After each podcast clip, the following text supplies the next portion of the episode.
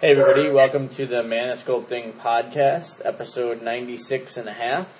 Uh, Trevor Isham here as always. I'm with Wally Bullard, and Hello. this week we have a very special guest, Mr. Dan Deja. No, I'm not that special.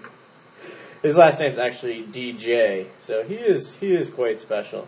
Uh, and I've heard he mixes a time or two.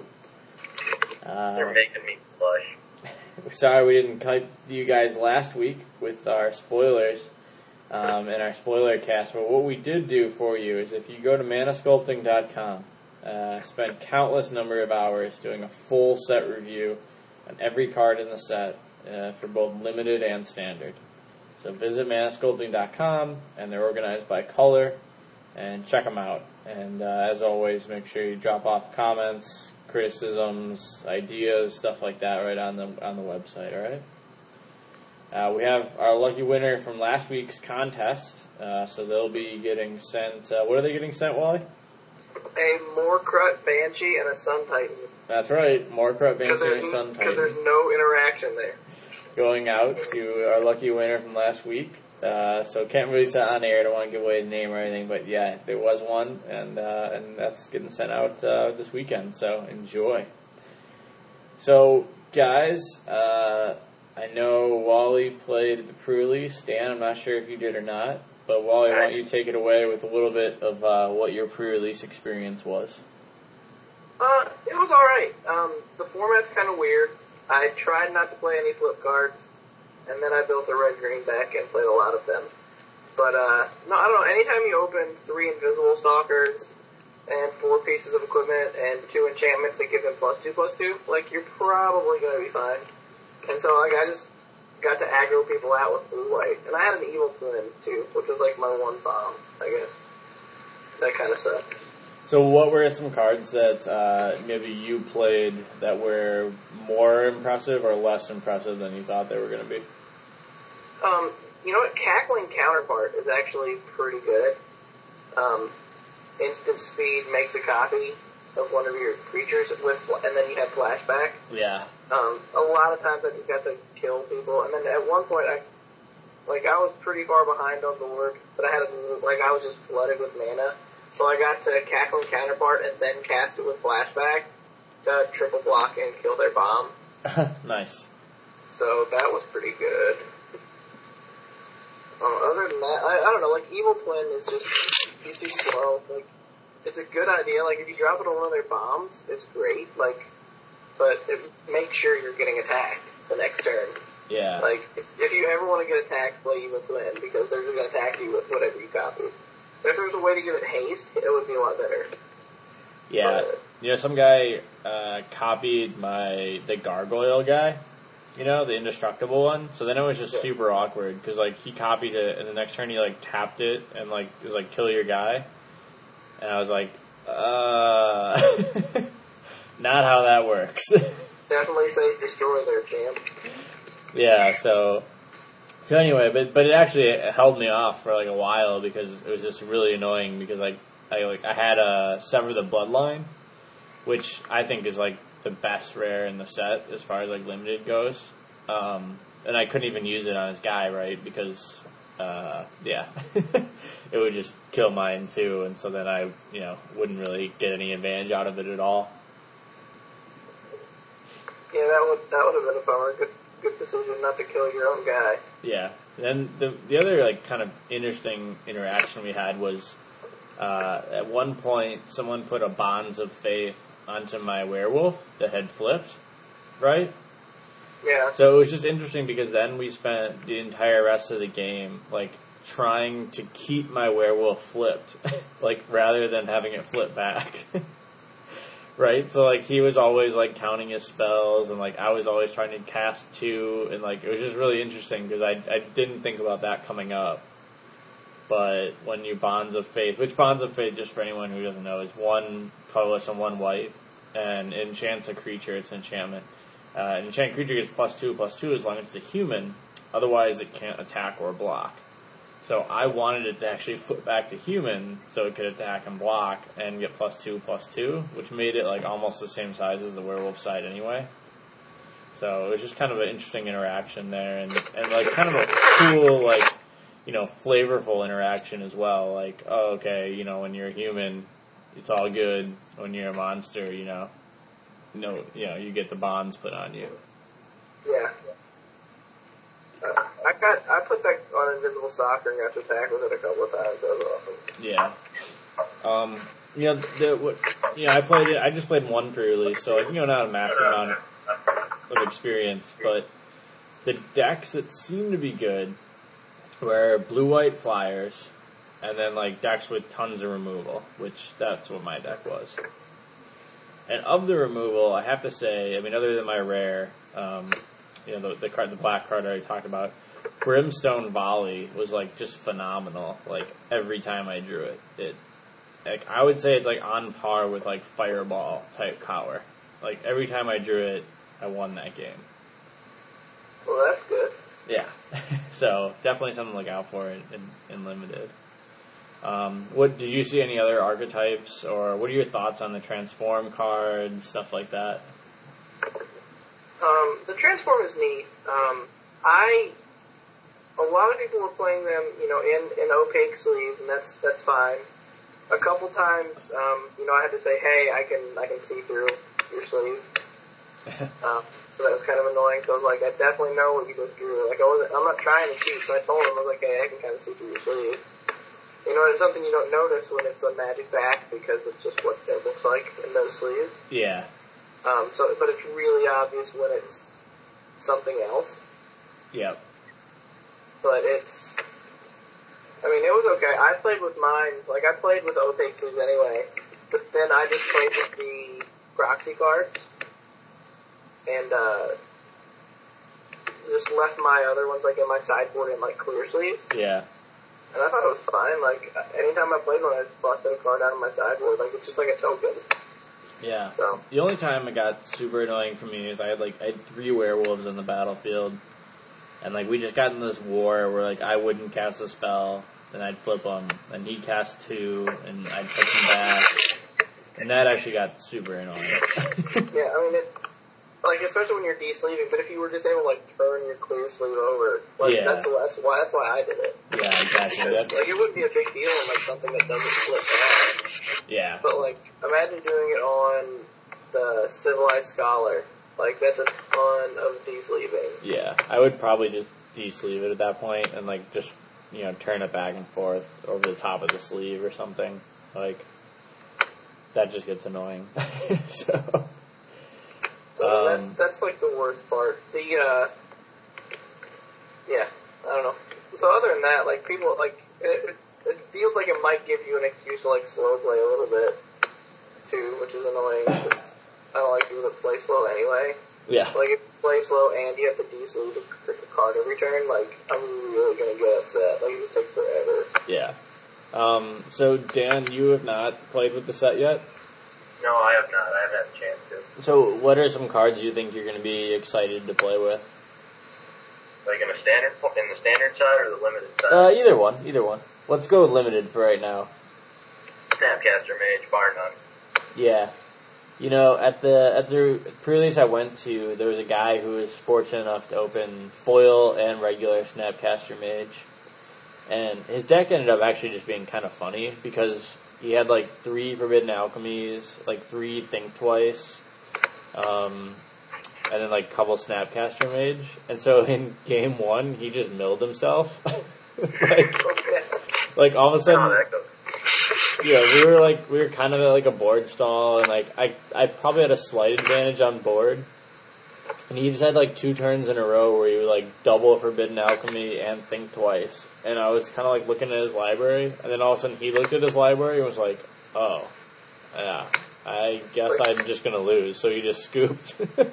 It's like, yeah, this is not a 60 card format. buddy. so like, Yeah. what, like game two, does he just like sideboard in every other card he has? well, game two he just ran me over with a Stitched Drake with an Executioner's Flail.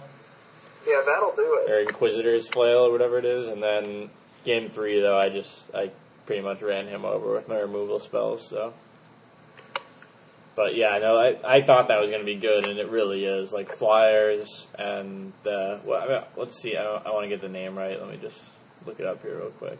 Um, it is Inquisitor's Flail. Uh, equipment costs two, two to equip. If an equipped creature would deal combat damage, it deals double that damage instead. If another creature would deal damage to that to equip creature, it deals double that damage. So on a Stitched Drake, it was hitting me for six. I mean, Yeah, I mean, yeah, ten for six, and you're never gonna hit it. Like, yeah, I mean, I didn't really have much of a chance after that. I was just kind of drawing to a removal spell, and and that was it. So it didn't matter. Um, yeah. So, any other cards for limited, Dan, that you kind of like? What do you think about the flip, like the transform cards? Having not played with them yet. You know, I think it's going to be one of those things where I just have to have the experience to understand it because that, having not like played with them at all, I'm not positive like 100% on how they work and like how you play with them. But Yeah.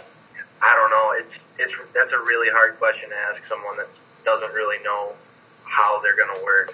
Like Yeah. just So looking at them on the website's one thing, but actually playing with them and figuring out what's going to work, that's a big difference. So the, I think they like they warped the format more than I thought they would. Like many of my games came down to controlling the flip cards. Um, Yeah. and I played with I think six flip cards. So I mean I had every flip card that was available to me in my deck um, because they were all good. I mean like I would cast one for four, and it's like a three two, and then but it turns into a six four. So you know the entire game basically became you know can you continue to cast two spells every time I just pass the turn back. Um, and then also there was times where I was like, in a normal limited environment, I would just be playing like this two-two bear, you know, that I drew late game, and now I'm not because I'm just saying, oh, it's not worth it. I'd rather have two six fours.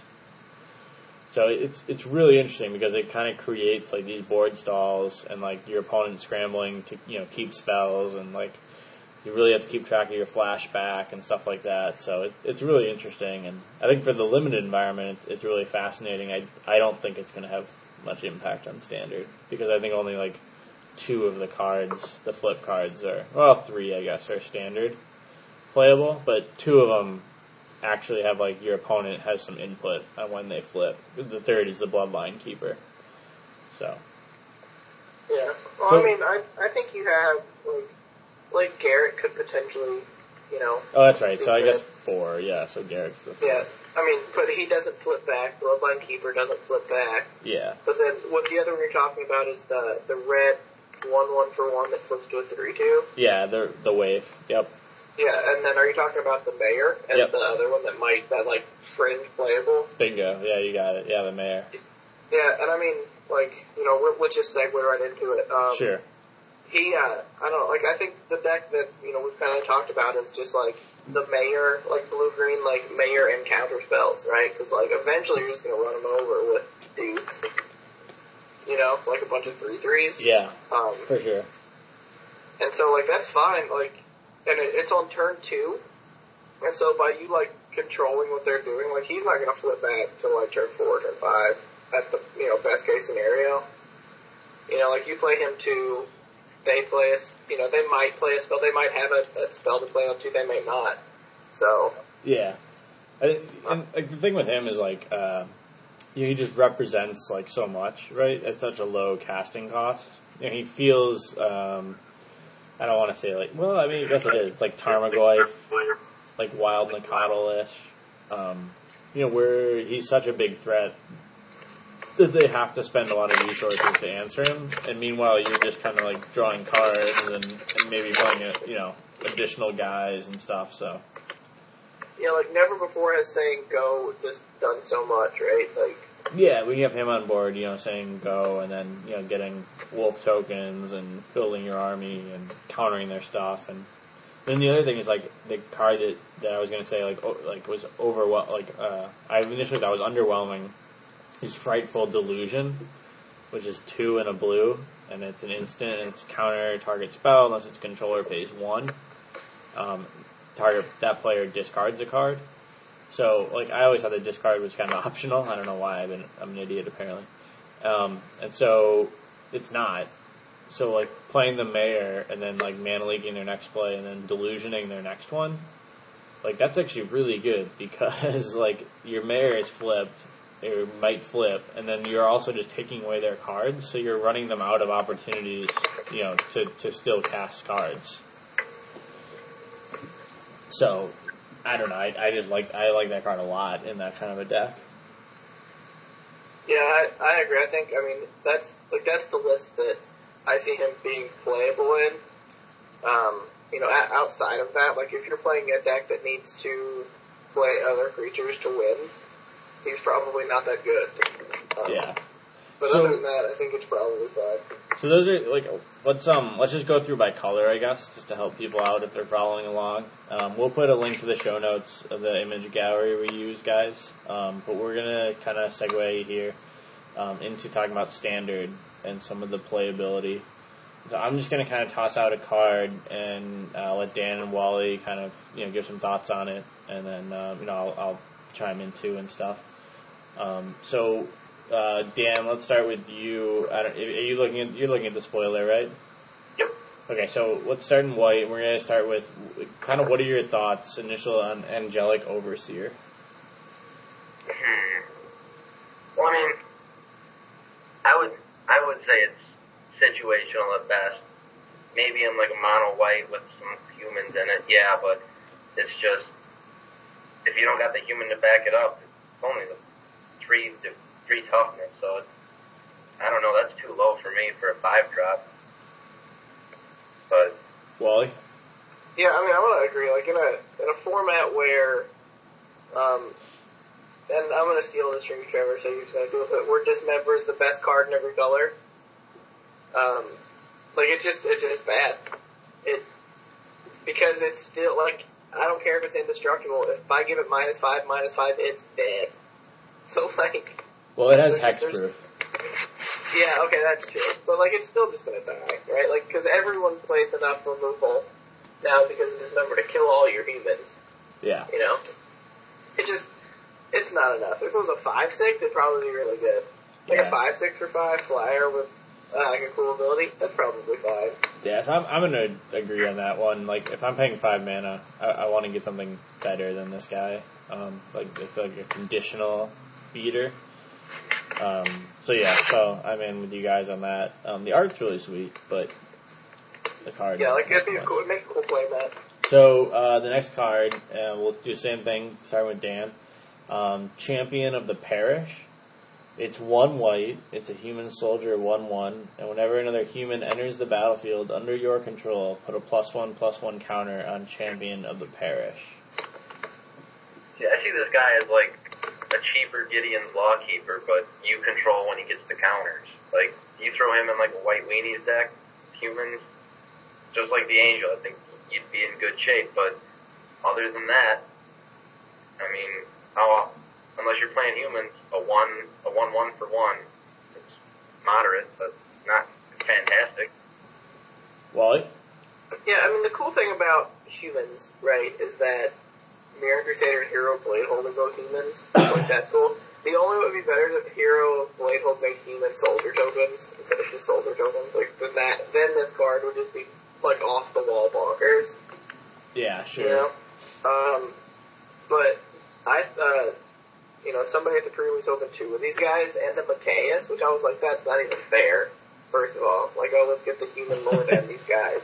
But at one point, he had both of them out, and then cast Matthias for two. Um, you know, the guy, you know, passed the turn back and forth. Um, he tapped it to put a counter, and the guy unsummoned Matthias with whatever the flashback unsummon is. Yeah. And so he's like, alright, I'll tap your response, put my guys, and then recast him for more next turn. Yeah. Like, that, it, the fact, like, so he just got so much value out of having this guy plus being able to, like, drop a human for another, ti like, a second time. Yeah. So in like standard, I think you know if you can go like turn one this guy right, and then like turn two like elite vanguard and another one of this guy, like in the other order though, so another one of this guy and then elite vanguard. Like that's pretty good. I mean, you have a three three, a two two, and a two one. Um, like next turn, if you like drop honor of the pure, you know, like that's that's a significant amount of damage. Yeah, but Um, our, I mean, I think you're. Yeah, I mean, you can drop Honor of the Pure. You can drop Mirran Crusader on turn three. Like, Yeah, so so like so much value. if you're looking for like a white weenie human strategy, and that, it's it should be pretty inexpensive to build. Like this is definitely somewhere to look, and, and I actually think that the deck's gonna be fine. Like Honor of the Pure is cheap. This guy's cheap. Elite Vanguard's obviously cheap. Um, yeah, you can probably pick up some Mirroring Crusaders, not bad, and you know a couple other humans. You'd be good to go.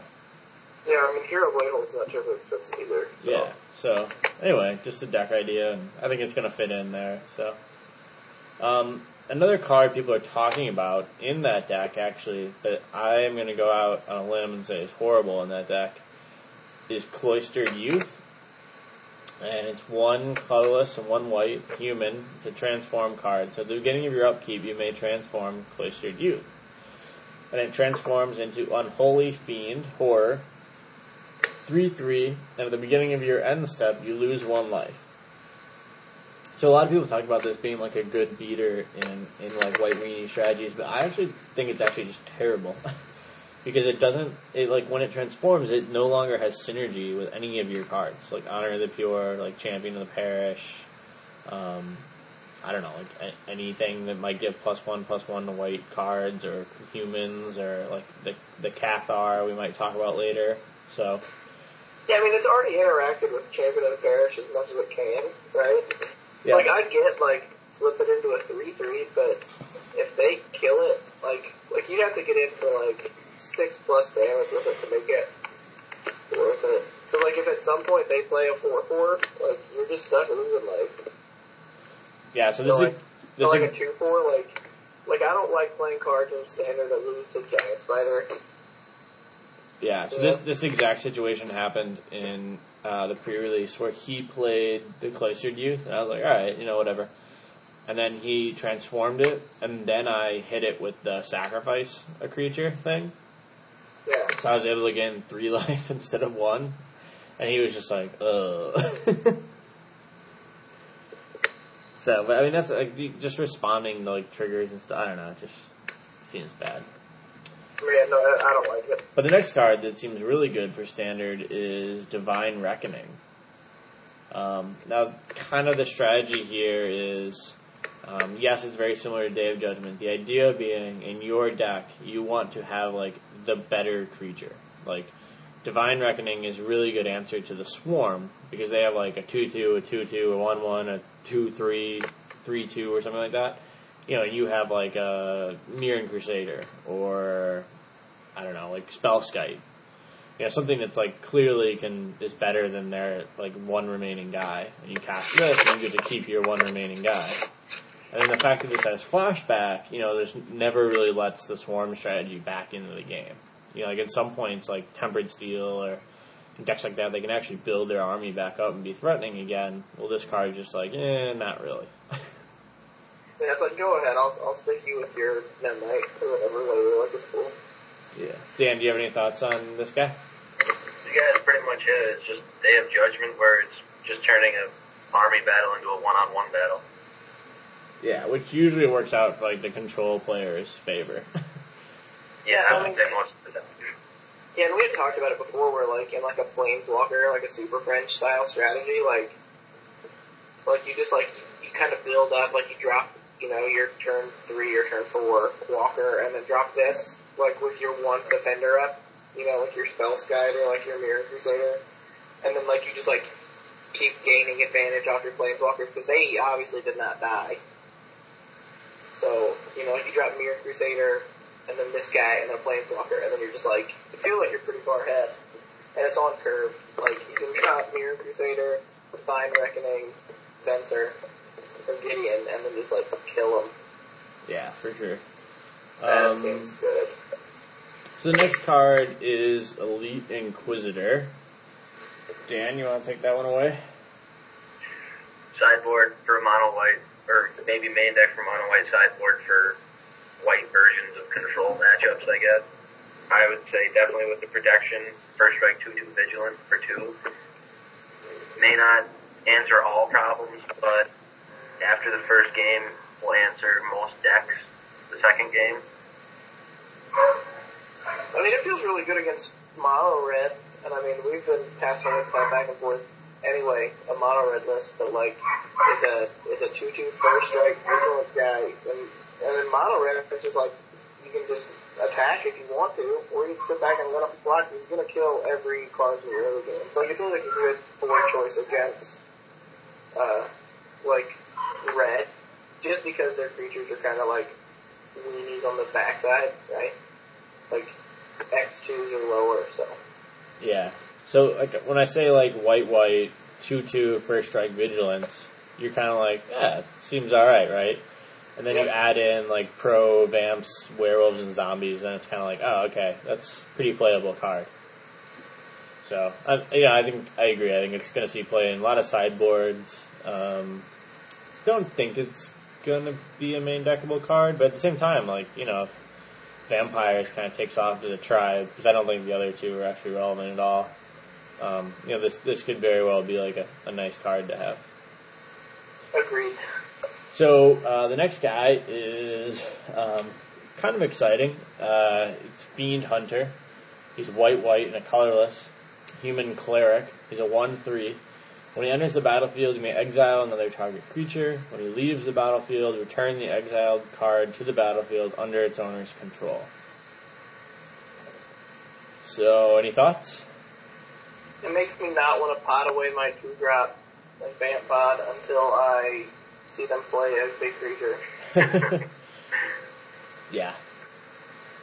Um, you know, I've almost thought like sometimes exiling your own creature in like a pod strategy could be cool. You know, like exiling, you know, an acidic slime and then sacking this guy to like so the acidic slime comes back in again. You know, I mean, like getting your metamorphic copy in the acidic slime. Yeah, I mean, like- Oh. yeah, it just seems like there's a lot of cool stuff. Like he not only like removes their best guy for a little while, like he can also just like you know give you more enters the battlefield triggers. You know, like with like Venser, he does like some really fun stuff. You know, because like you can like you can put him out and then like Venser blink him, which then brings your creature back in. You know, then put him back down, and then send your creature away again. So like, it's almost like you're protecting your best creature, but like continually getting their enters the battlefield trigger. Yeah, that seems good. I, I could see that happening with the Titans to great effect. Yeah, exactly. That's exactly what I was thinking about. Actually, like Sun Titan, or like if you just want to tap down a guy every guy every turn with Frost Titan, and like literally like not have him be in harm's way for very long. Pretty much. Yeah, it seems like a good. So, um, there's only one other card I wanted to talk about. You guys could hop in. I'm gonna talk. I want to talk about Stony Silence. Did you guys have any others you want to talk about before we hit that?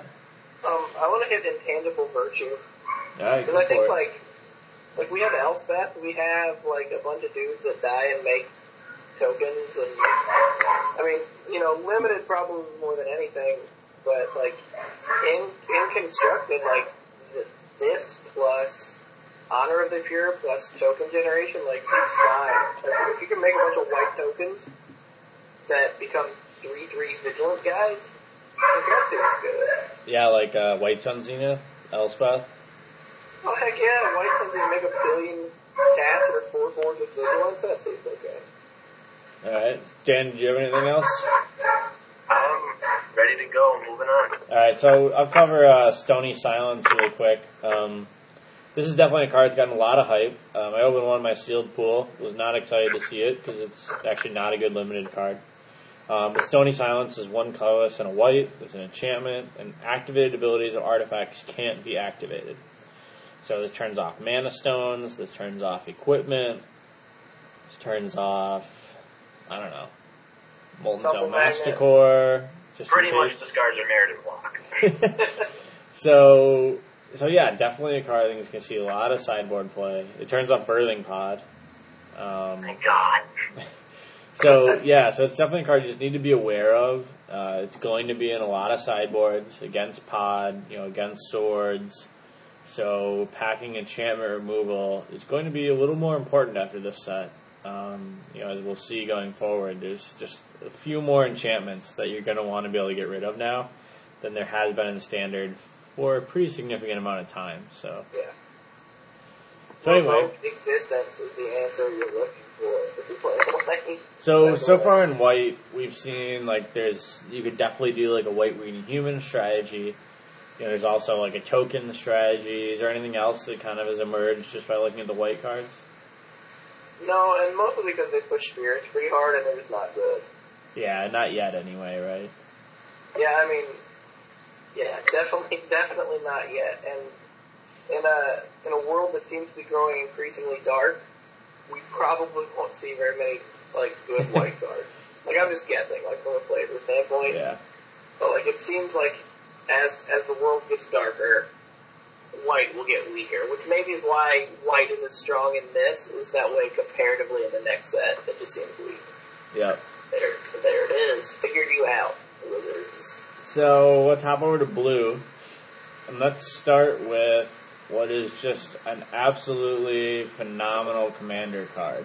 And we'll see if you guys know what I'm talking about. You should. It back from the brink? Is that what we're talking about? That's what we're talking about. Yeah, that card's stupid good. Go ahead, take it away.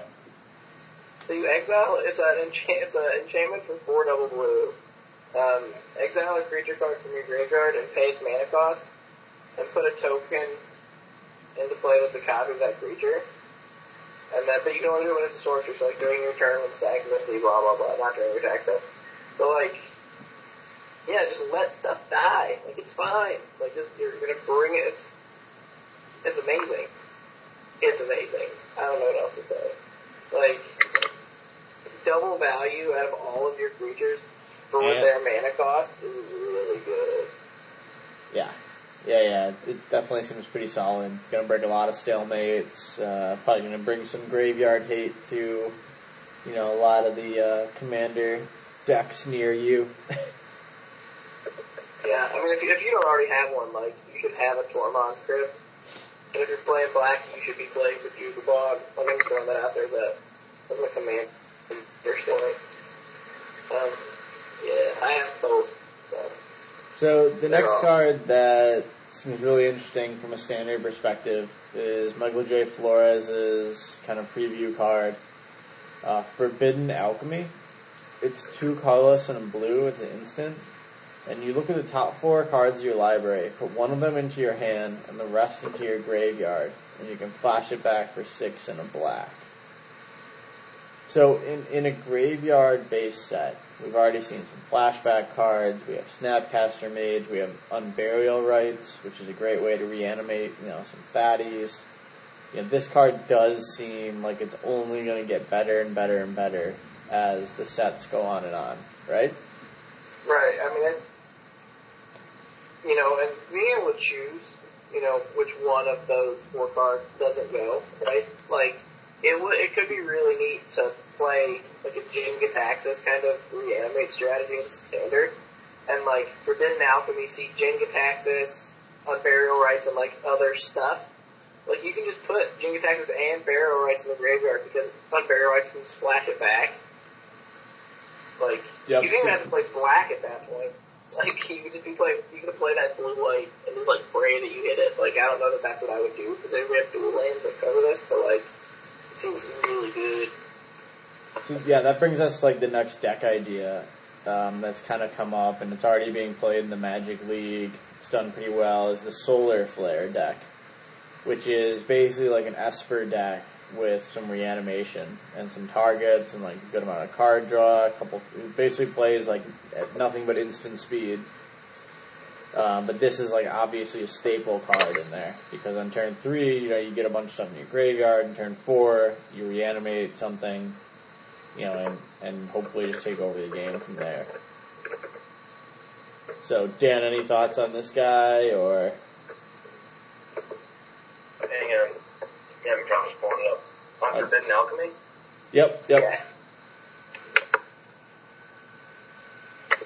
Uh, I'm I'm not really sure on that one right now. 'cause, I mean, what if you just get like the nuts of the four cards? And you just get, I mean, how do you choose which one? Like, all of them could be very useful, but which one's the right choice? Yeah, it's definitely like The one without flashback. is The one that's the Yeah. It's definitely interesting though, because like you know, it, it is like a build around me card. Like your deck has to be configured where you know you're perfectly okay with you know seventy five percent, which is you know three out of the four cards going into the graveyard. Know, you just have to be like, yeah, okay, that's what this deck does. Know, two of them have flashback, and one of them's a land, and and one of them's you know something I need in my hand, or one of them's something I don't care about. So, yeah, definitely like pretty, pretty solid card. I think it's going to continue to like enable a lot of strategies. You know, especially as we see more and more of Innistrad. You know, uh, we're talking about more and more sets come out later this year. Uh, we talked about Frightful Delusion. Uh, I definitely think, you know, it could be fringe playable, so I'm, I'm going to give it a roll and see what happens, but it's not a card that jumps out as being like, wow, that's ridiculously powerful, but I think it can certainly have a role, so. Uh, the next card, Wally and I have talked about before, I believe in this cast, and I think it's certainly enables a lot of strategies that seem pretty broken, and that's Invisible Stalker. So, Dan, did you think you had seen enough of Caw-Blade? I said with but this isn't Caw-Blade, so we're good. It's just this card's not broken. This card is pretty much shattered. I mean, come on. I'd trade unblockable for flying any day. I'm sure anyone would. And giving him hexproof for still converted mana cost to two. Anyone? I don't. I don't know how they let this go after we were having all these issues with Caw-Blades and they just dropped it. It's like, what's with that? It just makes it harder to kill now. Yeah, I mean, you have to think, at least it doesn't go get three more copies of itself and put it into your hand. Like, it could be worse. It could also tutor more invisible stalkers. And I think that was the real problem with Squadron Hawk was that it was just like the advantage was off the wall. Like, never before has a white card put a 1-1 flyer into play for two mana and draw me three cards. Like, that was the real problem. But, like, this guy with, I don't know, any viable piece of equipment, like, that's, that's what I did at the pre-release. Like, and I wasn't even playing good equipment because there's not a ton of it in the set. But, like, it's pretty bonkers. Yeah, know, we've already started testing with him, like putting a sword on him. Is, it just seems like almost too good. Uh, yeah, I think he might force people to start playing cards like Geth's Verdict, um, like the new was it Tribute to Hunger, uh, which is basically like sacrifice type cards, which is like the only way to get around this. Um, Yeah. Like Liliana is obviously quite good against him. But at the same time, like, you know, those are all like, they're more expensive cards than Doomblade. So you're already forcing your opponent, you know, to expend more resources to deal with this guy than, than they had to do with, you know, other cards. Bingo. So, you know, it seems really good. Uh, I think it's going to define the format in a lot of ways. Like, you know, like, it's not Squadron Hawk. It's just it doesn't have the utility Squadron Hawk did, but you know, it's it's a pretty serviceable replacement. So, Yeah, I don't, I don't hate it. so let's jump down. Now remember, we're only covering cards that are like we think are pretty exciting for standard. So we're skipping stuff like Mind Shrieker, like Mirror Mad Phantasm, which are like exciting cards, but aren't really standard relevant right now. So, so let's move all the way down to Skaab Ruinator.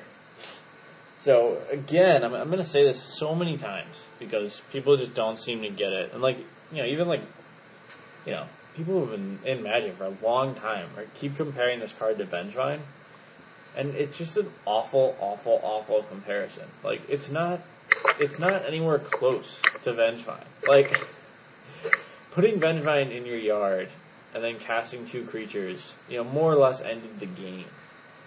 Um, you know, you're only gonna be able to cast this guy like once during the game, like maybe twice if you're like on the massive mill me plan. Not only that, but if they counter this guy, like, it's an insane blowout. Yeah, Like, you exile three creatures from your graveyard, and this guy's gone. Like, it just, like, it feels like you're just dead at that Yeah. point. Like, I, at the pre-release, there was one, like, one person played his that I saw. I mean, it was foil, so you have to try. but um, I mean, it's he's like I think I got to cast it once all day, and I was like, it's because you have enough cards in your graveyard. It's because you're, you don't want your creatures to die, but you have to attack to win most of the time. Yeah. And this just doesn't get there. I mean, it dies to a lot of the removal of the set. So it's So the It's obvious, the obvious place for this card, like right away, is, is birthing pod. You know, that totally makes sense. Like, yes, potting a two into this guy is very good. Like, it puts your opponent on a very fast clock. You know, you don't even have to continue potting. In, in fact, it's it's actually such a good play. Um, it forces them to you know throw a removal spell at it if, if they have one, um, which is fine. Like you know, you gotta have them kill list and like your Sun Titan you're going to get eventually. So that's very good, but like it is not like Vengevine. It, it does not have those same type of synergies. It is not free by any means. Yeah, the drawbacks are huge. It costs mana to cast. Like, you know, getting multiples of them in your graveyard is irrelevant. Um, I don't know what the price is on him, but it's probably too high.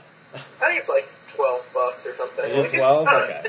Alright, if Yeah, it's 12, then he- that's, he's not. Yeah, he's not through the roof. it's like, probably fine. But I think it's going he's, down. He's a ten dollar card anyway. Yeah, Like, I don't- I don't I'll- I'll be speculate- selling him at ten dollars probably. Yeah, I don't speculate much, but know, it, it, it can't go anywhere than down because you just can't play that many of them in a deck. Like you just can't because you're not going to But I mean, I more than once. right? Like, like two is plenty. Yeah, in a like deck that, that I- can pass him without paying his costs. yeah, in my birthing pod list, like I can't play more than one. So, like, Yeah. because every time I draw it, I'm just like, ugh, like can't do anything with this card. so anyway. Uh, Dan, you were most excited about this card in the set, so I think you should do our next one. Snapcaster Mage. Oh boy. One in a blue, to one flash, and gives anything, any instant or sorcery in your graveyard flashback. Just like, man, a Day of Judgment would really be nice right now. Oh, hey, I got a Snapcaster Mage and I already used my day. Well, there's my Day of Judgment right there.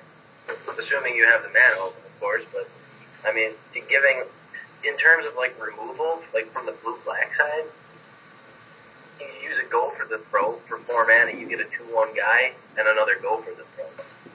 That you know, it's just I really when it comes to like removal and burn, I mean, is there anything really that hasn't been said? This guy's ridiculous. Yeah, and there was a a a comment made about this guy being like cryptic command if one of the modes was always put two one into play. yeah, It's like like it does so much. Like it can draw you cards, it can unsummon guys, it can tap guys, it can kill stuff. Like it's, that was a pretty good. And I, I forget who wrote it on Twitter, um, but it was it was. I mean, that's a, that's spot on. I mean, it's it's a cryptic command, but it gives you a dude. yeah. So I mean, this this card is uh is is pretty awesome. It's, it's going to be defining a lot of formats for a long time. Um, I think they knew that when they printed it. Uh, yeah, I mean, it's it's awesome. It's a rare. So the thing that the thing for people to do, like probably for like the next week, is sell them as soon as you get them. If, if you know if you're like kind of a consistent player and you're gonna be opening a lot of Innistrad, you know, go ahead and unload this guy, and you know you'll be able to snap a couple of them back up probably. You know, when, once the price has cooled down a little bit. But at the same time, like it is a staple across a lot of formats. So, you know, this may be kind of the in the mythic rare era. This may be the first twenty dollar rare, you know, that stays twenty dollars. What do you, what do you, Wally? I know you kind of watch prices even more than I do. What do you think about the price on Snapcaster Mage? I mean, if you can sell it and get, you know, twenty two dollars in cash for it today, sell it and get twenty two dollars in cash. Um, if you can, because you'll be able to buy them again at twenty or lower. So you know, making making two dollars a card and, and losing them is good. Um, he it will not it will not stay at twenty five. Um, I'm I'm pretty comfortable in that. Um, the people I've I've been trading with, I've, I've been very honest in trading because they they've wanted stuff that's you know been out for, you know, more than three months, you know, more than since M12 came out. And so they just, I was like, this guy's not going to hold value. I'm not going to take a loss. If you really want this, you know, this is where I'm comfortable. You know, I think I traded for mine at like 15 bucks a piece. And I don't feel like I ripped anybody off. It's because it's a gamble. Like I'm trading you a card that I know is $15.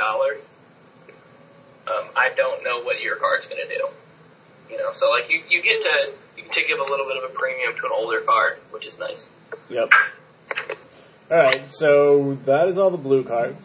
Um, definitely some nice stuff there. Uh, Snapcaster Mage obviously enables a lot of strategies. Everything from kind of a blue-red burn to black-blue control to blue-white value. Um, you know, it's all there. Um, Skaab Ruinator adds another target for Birthing Pod. Um, we got a nice little draw spell that puts stuff in your graveyard.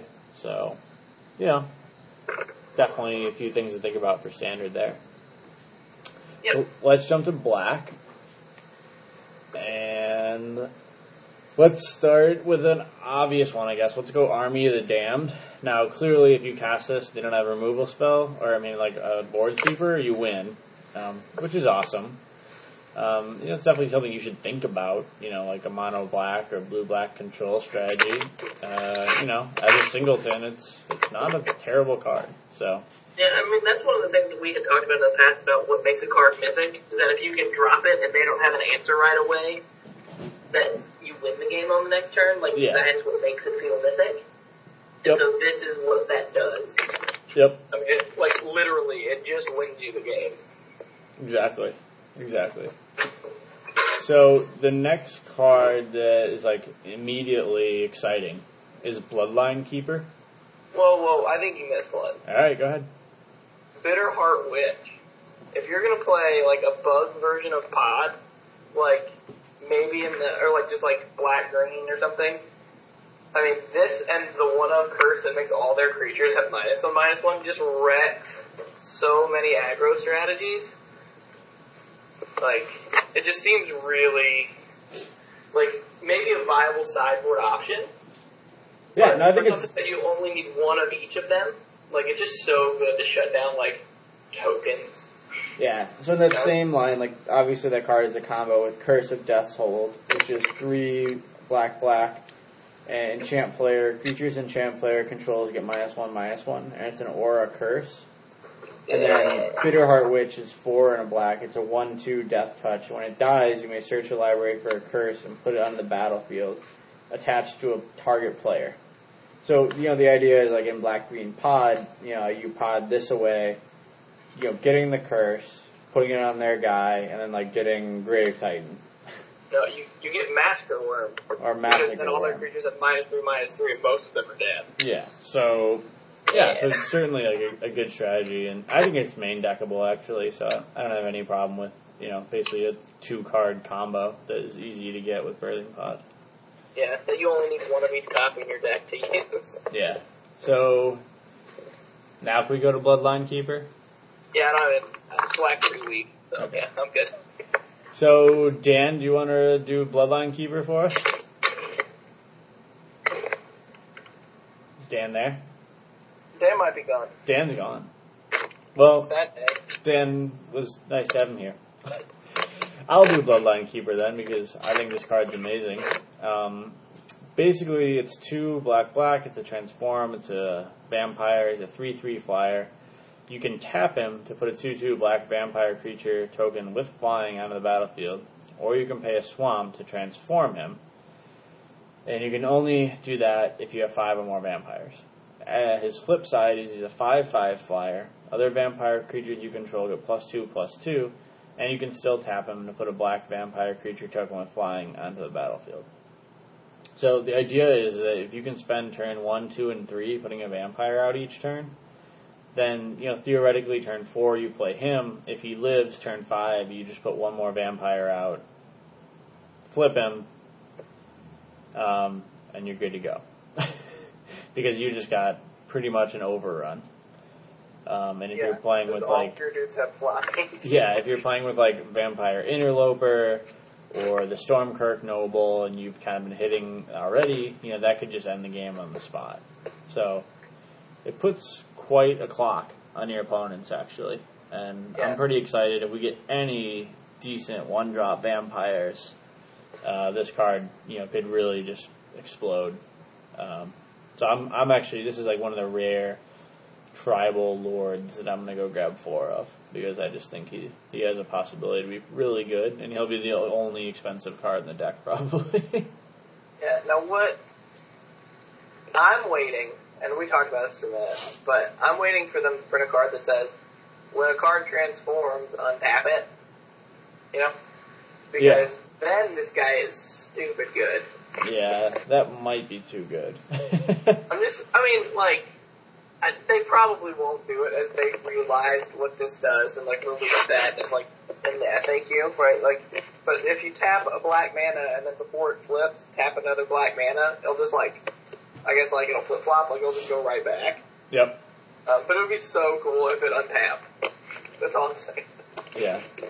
So the next card on our list is Liliana of the Veil. She is one colorless black black. Planeswalker starts at three loyalty, plus one. Each player discards a card, minus two. Target player sacks a creature, minus six. Separate all permanents target player controls into two piles. That player sacrifices all permanents in the pile of his or her choice. So I gotta tell you something real fun. I was testing um, uh, like the the blade list we had against like a Liliana deck, Yeah. and I used Liliana's ultimate, and I had to separate one pile was Gideon Jura, and the other pile was like seven lands and two swords.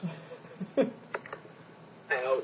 because I was just like, yep, like Gideon is your only threat, and like I had like Shieldred out and stuff like that, but I just like wasn't, I hadn't been able to get through like until that turn. But it was just kind of funny because I never thought like, you know, I would basically use her minus six to to kill a permanent. Yeah. But uh, you can read the full review we wrote on Liliana at uh, manasculpting.com. Um, I encourage you to do that as it kind of covers exactly how we analyze planeswalkers.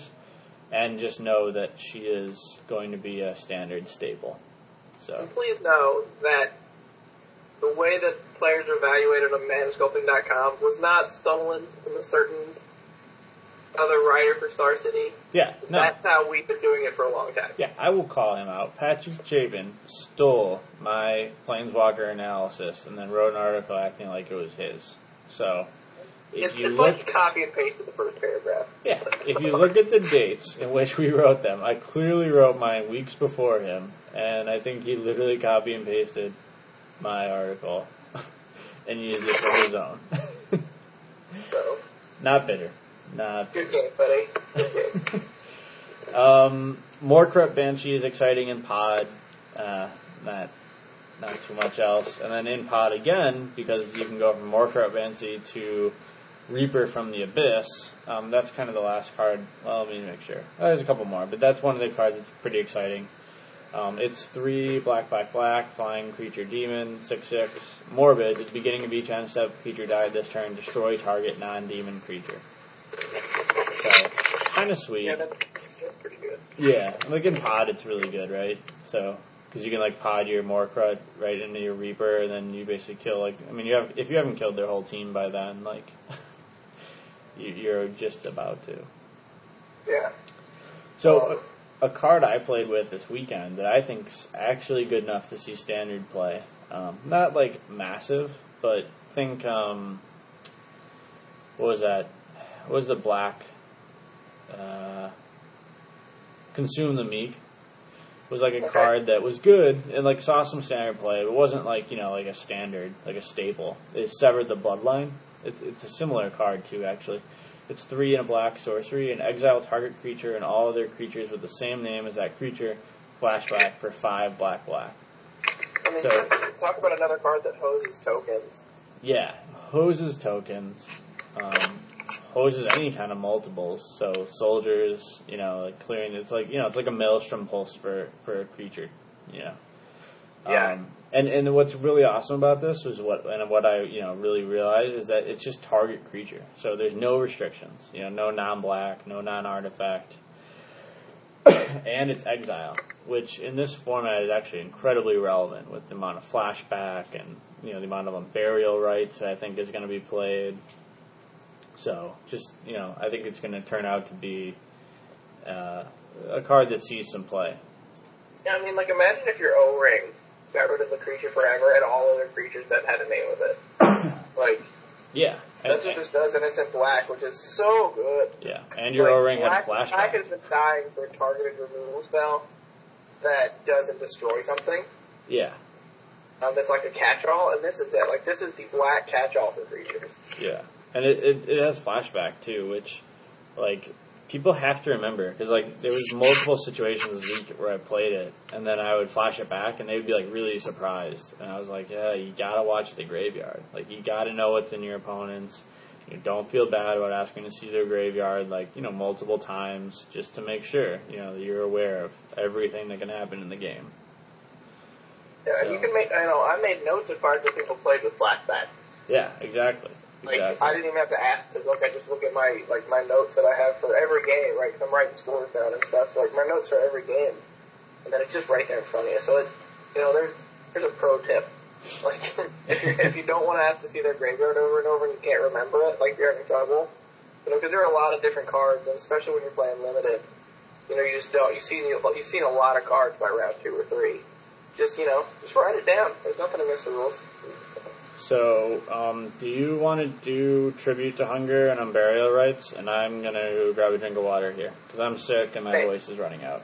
So you do those I'm two. actually going to do Skirsdag High Priest only because I got to Evil it.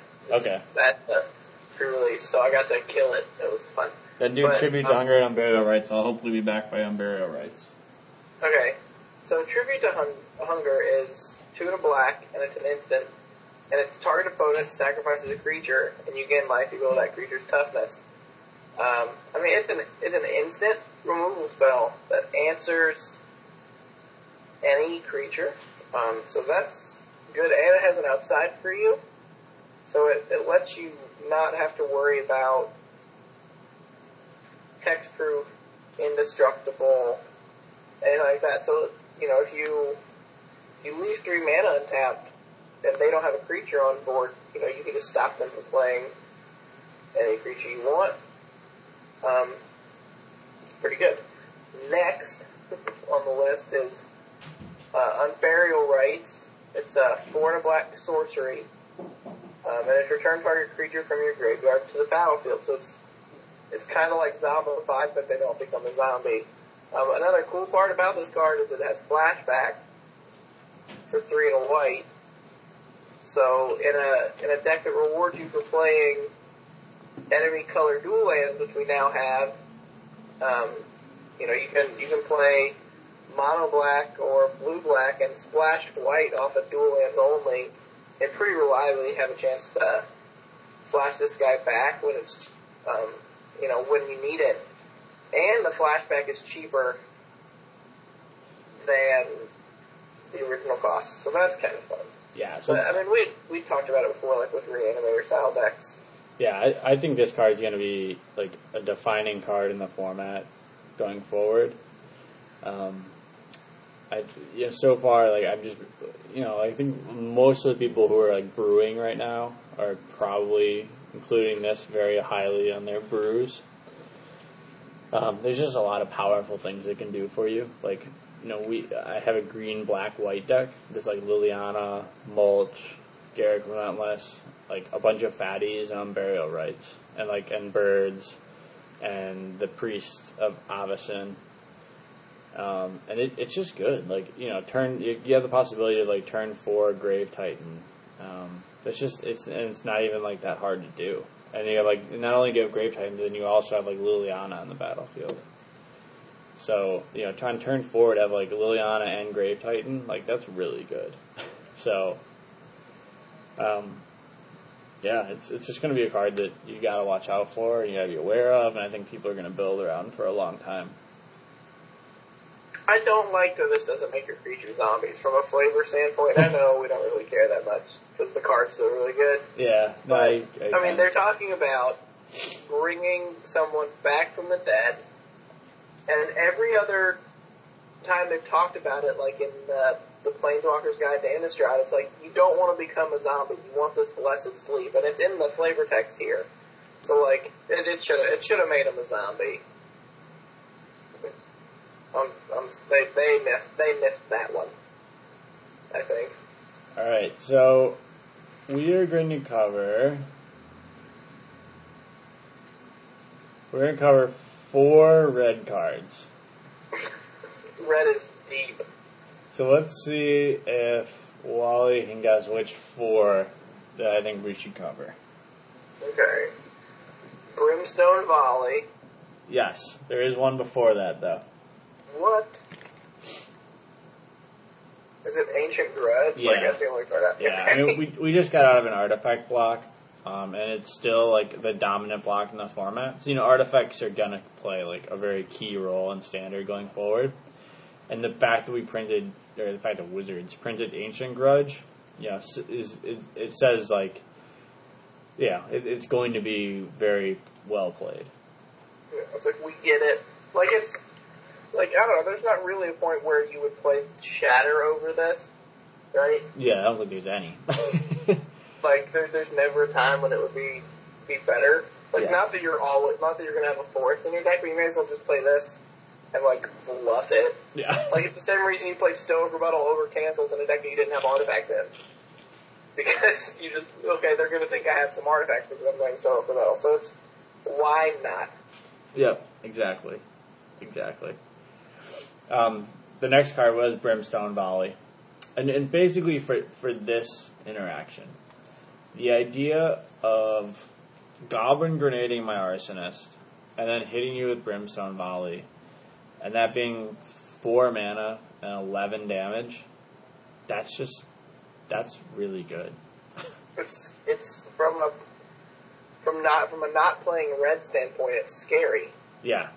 You know, I think even with the, like, let's put it this way. If Lightning Bolt were still in the format, there'd be no way I'd be playing anything but red, actually. Yeah, I, I would go back to playing red and playing.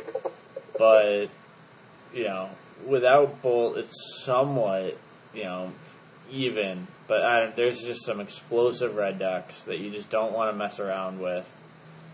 And, you know, we'll talk about some ways you can get around the red decks, but, you know, timely reinforcements is a, is a good one, but getting worse, you know, as more and more people play four hero or, you know, even four Koth. Um, so anyway, just, yeah.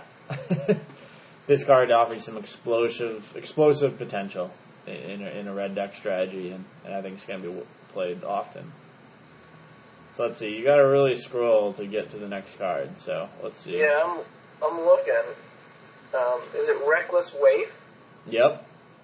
Yeah, I like this card. It's uh, you know, it's a one one. It's not Goblin Guide. Like, let's not get confused. Like, it's not that good.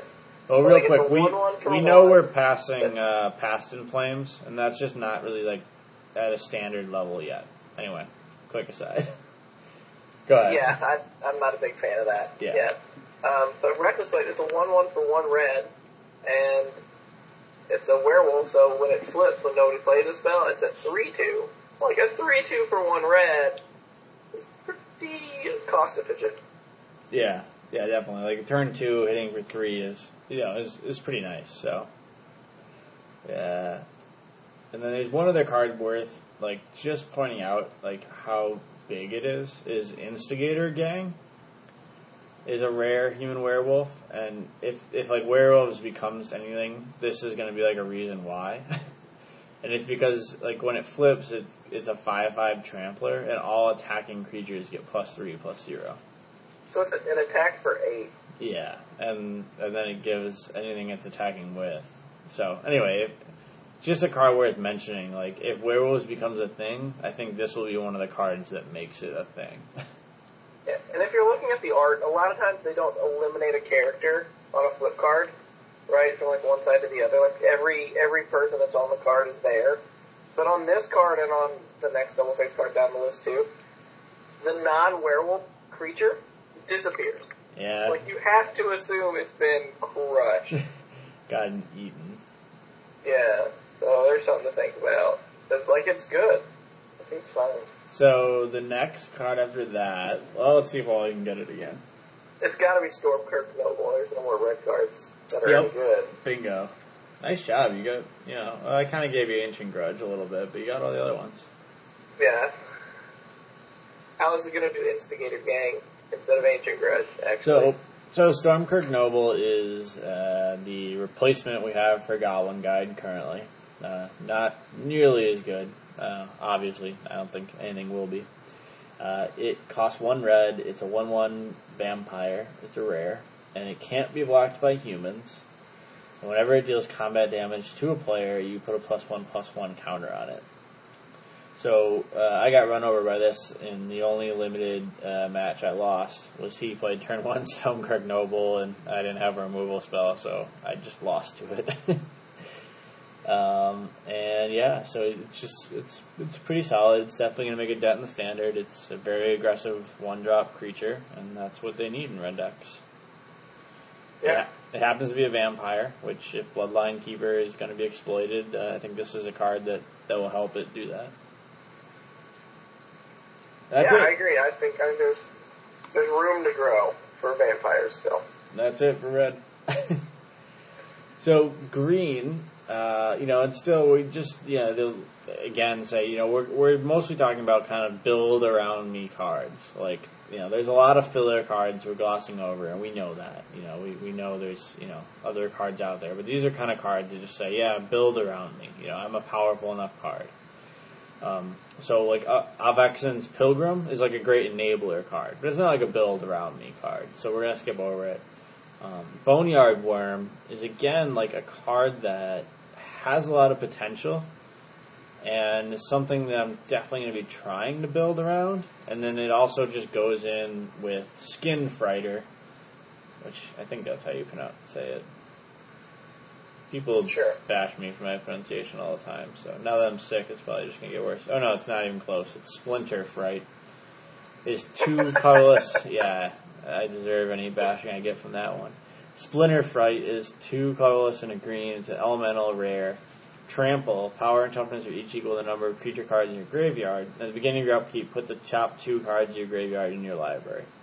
And then Boneyard Wurm is just one green and a colorless, and it's equal. Its power and toughness is equal to the number of creature cards in your graveyard. Um, so these guys are just, just kind of cool cards, and if like a graveyard-based strategy becomes really important, you know, maybe with mulch or um, you know with uh, forbidden alchemy, like some kind of combo there, you know, that that could be that could be pretty sweet. Yeah, I agree. I I left a card out of the cards I like to limited. Ambush Viper is a blowout Yeah, in limited. I Yeah. mean, like they're swinging with their ground pounding bomb. You flash in your guy and kill it. Like yeah, it, it, it's like Doomblade in green almost. for Like sure. It just kills everything. Like it's good. And then like you anything with death touch in the card that makes creatures fight is good too. Yeah, and we um, uh, Festerhide Boar was great for me all all all every game too. It's the uh, the three three trampler for four mana. That uh, Oh with yeah, that it gets two plus one a plus five one. five. Yeah, it's like Gorehorn Minotaurs, really. Like it's it's really good. So Yeah. play it every time you have it. Um, so Garruk Relentless is you know obviously an exciting. Planeswalker is always exciting. Um, this one's really interesting. It's got a ton of abilities. Um, you know, it's really good in a deck where you can protect him and where you can kind of grind out incremental card advantage, which is basically what those black, you know, wolf creature tokens with death touch are. Uh, again, we wrote, um, you know, multiple uh, reviews on Garruk on the website, manasculpting.com, so you can kind of read our full reviews there. Um, but yeah, certainly a card that, you know, you, you're going to want to think about playing. So, Yeah, I mean, and and on the relentless side, the face up, the day side, his zero is a lightning bolt to a creature, which is kind of cool too. Yeah. Uh, we talked about Mayor of Avabruck. Uh, that's you know a card we're super excited about. Uh, you know, represents uh, you know a lot, a lot of dudes, and and a powerful strategy. And he, he only costs two mana, so you know certainly something to to consider. Uh, Agreed. let's see, standard. Uh, a lot of people are talking about Tree of Redemption. I'm not as excited um, because it still just eats Doomblade. Like, if this thing had hexproof, you know, then it would be like, then it would be pretty damn exciting. It would be really exciting because you wouldn't get blown out by Twisted Um, image. Twisted Image. Yeah, so we sold this. This is from the Top 8 Magic podcast. You know, basically Michael J. Flores was like super excited about this card.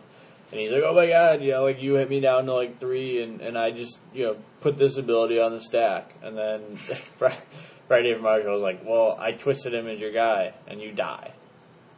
And that's exactly what happened. So, See, I was thinking it's more of a like if you're still at twenty, like in limited, it's great, right? Like you're still at twenty, you tap it, you have an O twenty wall, and you're at thirteen, like not a big deal.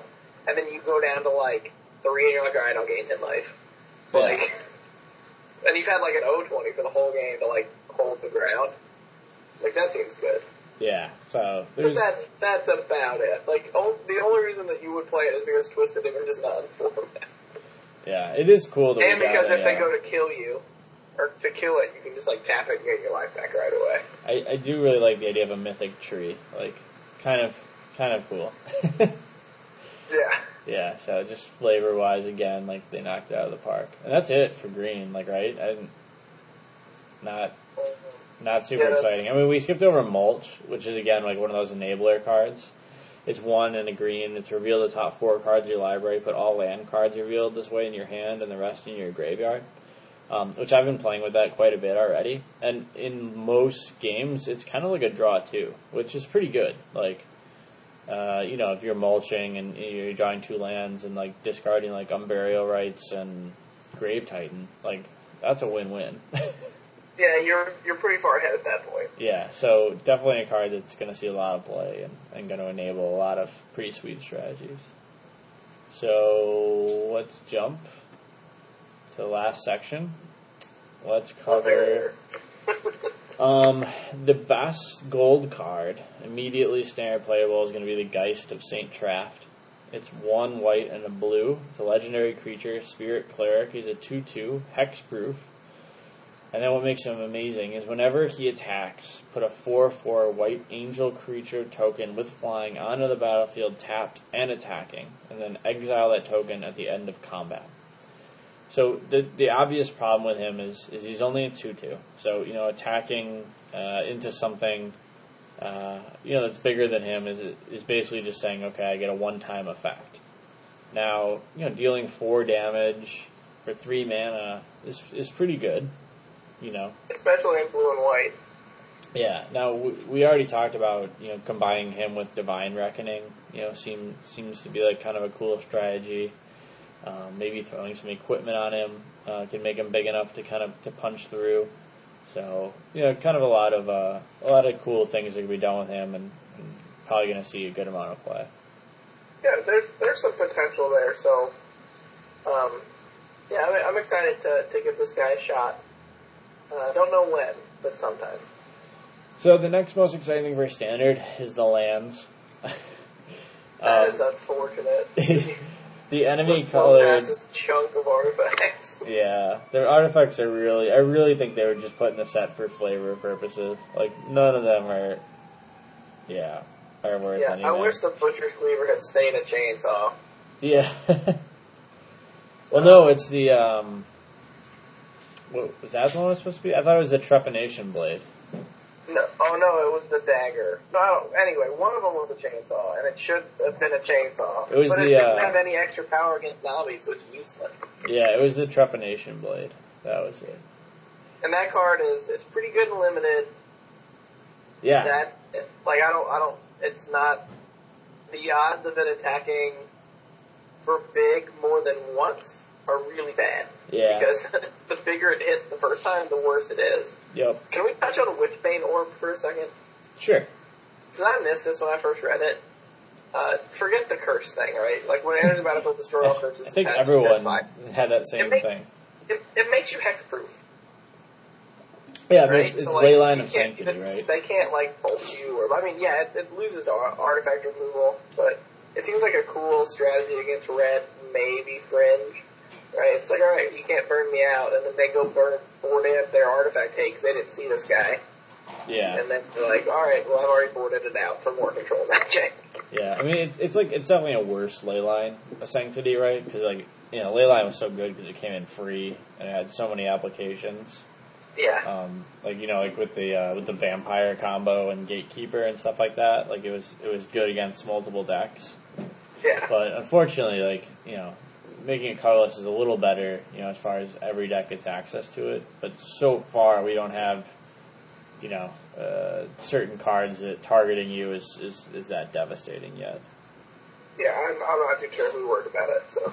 Yep. So uh, the the enemy color duals are going to be staples. Um, you know, it's like something you're going to want to like just grab four of each of them and, and hold on to them. Wait, wait till they're five dollars. By the way. Yeah.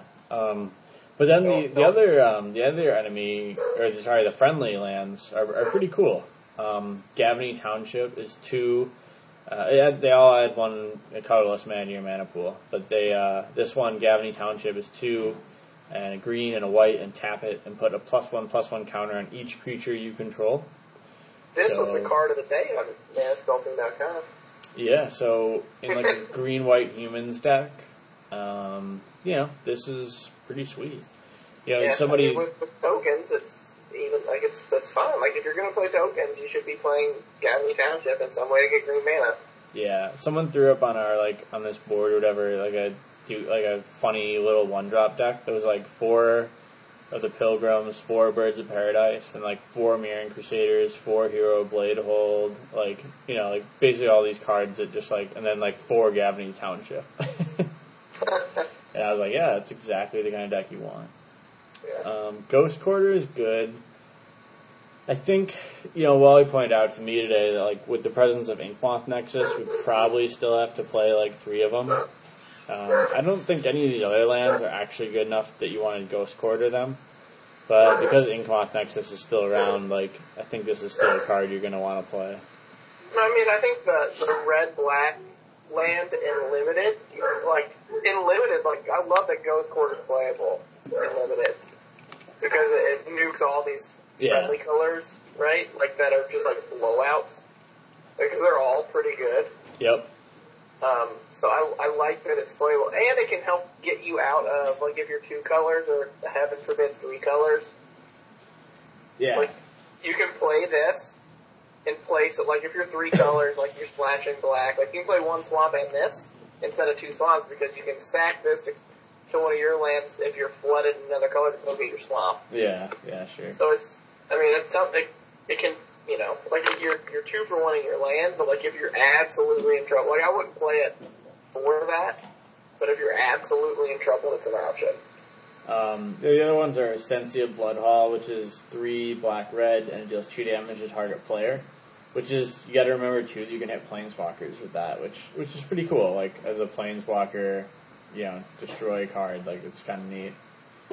Um, the Drown Yard, which is one blue and a black, and tap it. Target player puts the top three cards of his or her library into his or her graveyard. Um, it's fine. It's a little slow. Um, if you wanted to like combine this with maybe like the new Jace, like you know, that could actually start adding up pretty quickly. Yeah. Um, and then the And Jace's erasure and the curse, oh I like the white blue one is actually pretty sweet. It's exile a creature card from your graveyard and put a one one white spirit token with flying on a battlefield. Yeah, I mean that might be like other than Gavony Township, like it might be the best one. Yeah, I mean the Kessig Wolf run's pretty good too. It's X, red, and Oh, yeah. and target creature gets plus X, plus O, and gains trample. So like a lot of those Yeah, like red green I decks. don't like, see that being like I don't. I'm just not real scared of red green either. yeah, no, I'm not really either. But like you know, sometimes like just pushing through like that. You know, just like ah, I gotta finish this game. You know, I don't want to give them another turn to draw that day or something. You know, like this is the card that can that can do that. But no, I think the blue white one's the best. Like, you know, getting those those spirit tokens and you know probably equipping them. You know, is you know Squadron Hawk esque. it's going to Yeah. annoy opponents for a very long time. If they are not gonna like you very much. Okay, so top five cards in the set. Oh man. Um, I'm getting out a piece of paper so I can write these down. yeah, in, in no particular order. I'll figure it out after I'm done talking, I guess. Um, Yeah, that's a good way to do it. I like Geist of St. Traft. Like, you know, bash me all you want. I think that card has potential. Yep. Um, I'm, I'm excited to, to, like, it's one of those cards, like, I'm gonna play it way after I know it's bad. Because I want to make it good. So, like, I just really want it to be good. Yep. Um, yeah. okay, then I'll, I'll add the next one, Snapcaster Mage. Oh, bingo. That's, yeah, like, that's probably number one. Uh, Skaab Skaab Ruinator is probably my top five just because of its ability to just blow out. Yeah, just because of I Birthing Pod. It would not be there if there was no Birthing Pod. Oh, I I completely agree. Um, I, I want to add an honorable mention to Stony Silence. Okay. Um, only because it hoses so much good stuff. Yeah, that's true. I mean, it's like the, it's definitely the ultimate sideboard card. Um, Liliana the Veil. Yeah. Um, I don't want to say Garruk because he's just not. I don't know. I don't. You know, I don't think Garruk's like you know. let- Let's let's keep it to like format warping. You know, top five list. Oh, then uh, that is Xylify, whatever that card's called. On burial rights. Unburial rites for sure, like without a doubt, unburial rites is. And then should we put like mulch and forbidden alchemy in like the same category? Yeah, just kind of those, just then, unburial rites and enablers. You know, like plus others. Um, I don't know. I I still think mentor the meat could be good. I mean, I know we didn't talk about it today because like we we've covered it pretty extensively with what it can do. Yeah. But no, I Um, you know, there's top five though? Maybe top ten. oh yeah, yeah. I just I'm I'm I'm flipping through again. Yeah, that's what I'm, I'm like rapidly scrolling as well. But It's funny, like I'm I'm in green and I'm like, do I need to be in this section section of the spoiler? Um, I mean, I think probably not.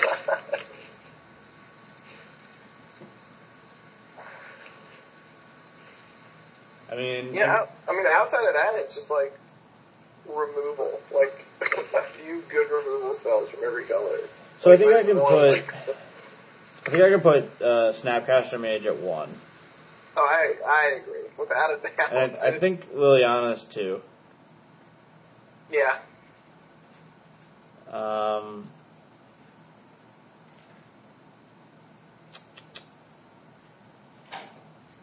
I don't know. After that, I think like um, yeah, probably on burial rights is three, yeah. I mean it's either three or four. and then like Geist and Skaab are like four or five, Yeah, that sounds good. and then like all the enablers kind of come after that, Yeah, including like- like Stony Silence and. All right, Yeah, and just kind of yeah, just kind of paired with their stuff. So that makes top sense. five. That's awesome. So of the top five, one, two, three of them are blue. Uh, one of them is kind of white. Um, But it's also actually kind of two of them are kind of white. Yeah. Uh, two of them are black, and that's it. That's it. There's no red, no green. No red, no green. I think if we, you know, if we were going to toss green a bone, I think I'd give them. I mean, mulch is something we just talked about. Garruk and the mayor. Yeah, I mean, Red, I, ancient I, I have my three. I, I have three Garruks. I'm not tracking down anymore. Um, yeah. So like, I got him because I I see potential, but I I haven't even gotten close to figuring it out yet.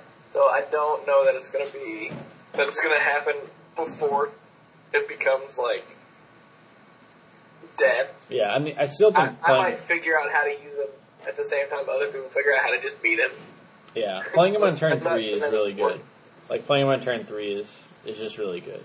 But Yeah, but you have to hope that they have like a Lana World in play. yeah, so that's about it. I think we can kind of call it there. Uh, you know, as far as decks going forward, we you know we we think the Solar Flare deck will be a little something.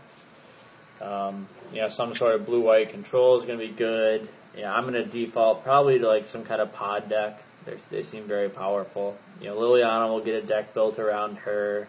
Yeah, there'll be a blue black deck with Liliana for sure. Yeah. Um, so yeah, so you know, I, I guess like in conclusion, I would just say like you know, happy brewing. Like this is fun. This is a fun time to be out there. You know, to be trying new decks. You know, we have all these great new cards. You know, they're pushing a new mechanic. You know, graveyard based stuff.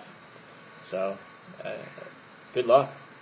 Yeah, and if you ever get stuck not knowing what to play, um, I'll put a red list up on the website today. Um, so, you know, yesterday, probably for all of you people that are going to be listening, you know, if you ever get stuck and you're really in trouble, like, red's good. Yeah, yeah, no, there's, I mean, as much as we didn't talk about new red cards, like, it's actually very powerful just because of the number of, of kind of leftover cards, so. Yeah, it's, it's like the red that's scary is the M12 red that is scary. Yeah, well, and the, the scars, like the Shrine of Burning Rage and, uh, yeah, that's Spike still, Shot. that's and, still really good. Yeah, so. Um, there is a release going on this weekend at Lake Geneva Games on Saturday. Uh, starts at what twelve thirty. Twelve thirty. Starts at twelve thirty. Was it twenty five dollars? Thirty dollars?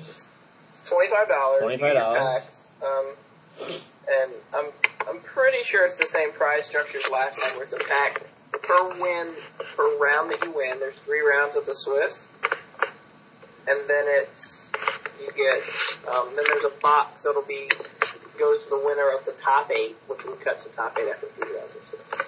Yeah. All right. So, and then there's a if you really want to get out there and put your new brew to the test. Uh, Sunday they're doing standard, and the winner will take home. So it's a five dollar standard, right? Five dollar standard and winner is a Snapcaster Mage. So there you go. So, So if you take home that, you can win yourself a Snapcaster Mage. Oh, pretty okay. sweet. I, I gotta back up. The prize pool. Wow, that's pretty awesome. Um, so you get a you get a pack. Just you get a one pack minimum. As your like, there's a pity pack if you go zero and three, you'll Okay. still get seven packs for twenty five dollars. Okay. And then the playoff is for a pack per entrant. So there, you know, and we've been getting more than thirty people. Oh, okay. Gotcha. So it, it's actually a, a decent potential to win more than a box, which is kind of fun. Nice. Yeah, Alright. so that's exciting. Um, you can pre-register at LakeGenevaGames.com. Wait, is it still? Is it? Wait, sorry. Is it still pack per person during the first three rounds? So pack per yeah, win. yeah, you get a pack per person win. So Okay. let's gotcha. say, let's say we cap it. Let's say we fill up the store and there's like you know 45 people, right? So you go 3-0, you win three, then you win Right. So you're at, you're at nine eight. packs there plus 45 more. yeah, so you so win up you to win 54 packs for going oh. 6-0. yeah, nice. That's awesome. That's yeah. So you can pre-register at LakeViewGames.com if you click on the specials tab under products, and um, if you look up in the heading, there's a link to manasculpting.com. So that's nice. uh, yeah. Nice. Uh, So just, uh, just another way to get there. yeah. Another way to get to manasculpting. So check out manasculpting.com for the full set reviews, on every card, limited and standard ratings, um, and for the you know review of some of the highlight cards like the Planeswalkers, and some for some deck lists, stuff like that. And uh, yeah, we'll hopefully see you guys this weekend at Lake Geneva Games.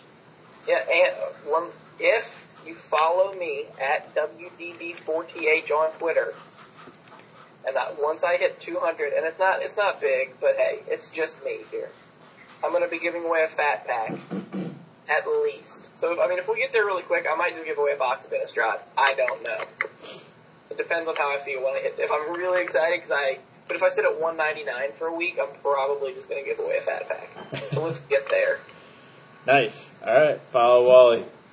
Uh, until next time, uh, have a great week. Bye, guys.